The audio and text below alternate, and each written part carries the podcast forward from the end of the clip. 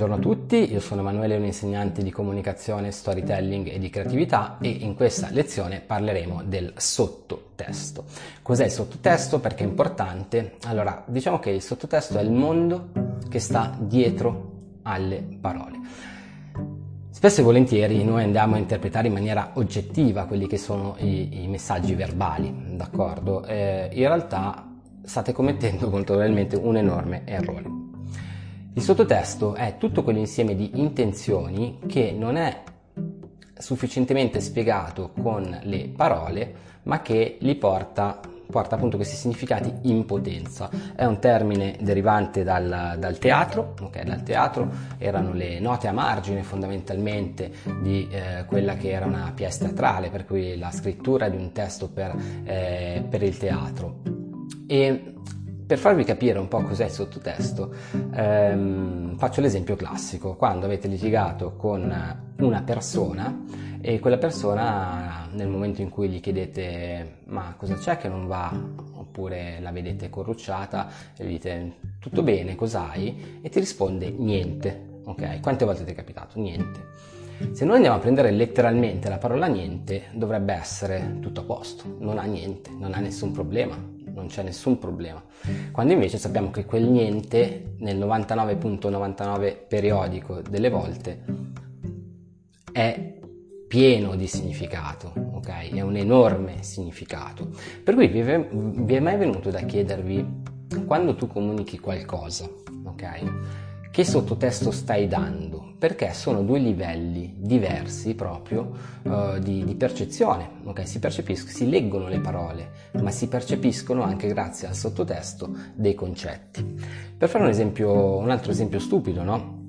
Eh, se voi raccontate eh, la storia di quella volta che avete eh, sistemato la, la, vostra lavatrice che vi si è allagata a casa, era domenica, non potevate chiamare nessuno, letteralmente questa è la storia di una persona che ha, si è data da fare e ha sistemato la, la propria lavatrice, ossia ha risolto un problema. In realtà il sottotesto, ossia quello che voi andate a trasmettere in maniera implicita ma non manifesta, potrebbe essere, visto e letto da altre persone, accidenti, questa è una persona indipendente, è una persona mm, con una certa manualità, è una persona di cui mi posso fidare nel momento in cui lui ha risolto un problema da solo, ok? Per cui il sottotesto è questa persona è una persona indipendente, ok? Voi lo state implicitamente comunicando questo. Ok? Così come nel momento eh, in cui voi dite a, fate i bulli con uh, i vostri amici dicendo ah io sono uscito ieri con uh, tre ragazze, eh, se prendiamo letteralmente la cosa, Emanuele è uscito con tre ragazze, ok?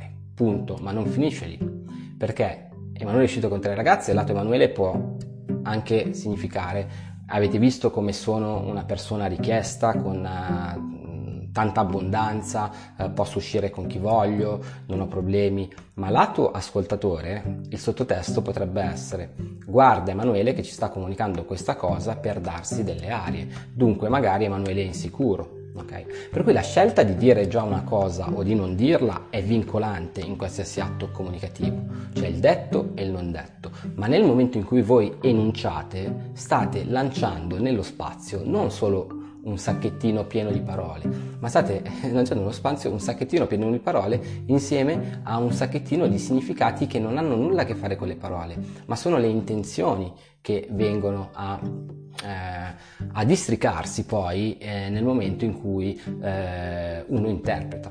Per cui quando parlo di sottotesto parlo di tutto quello che sta dietro alle parole ed è molto importante, soprattutto nel, nel dialogo con, con, le donne, con le ragazze, che utilizzano di norma un linguaggio molto metaforico. Okay?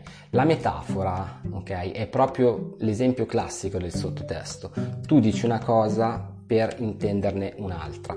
E avendo le ragazze questo modo poetico, più poetico se non altro degli uomini, e più eh, metaforico di parlare, non vi dico quanto possa essere importante conoscere il sottotesto quando si ha a che fare con le donne.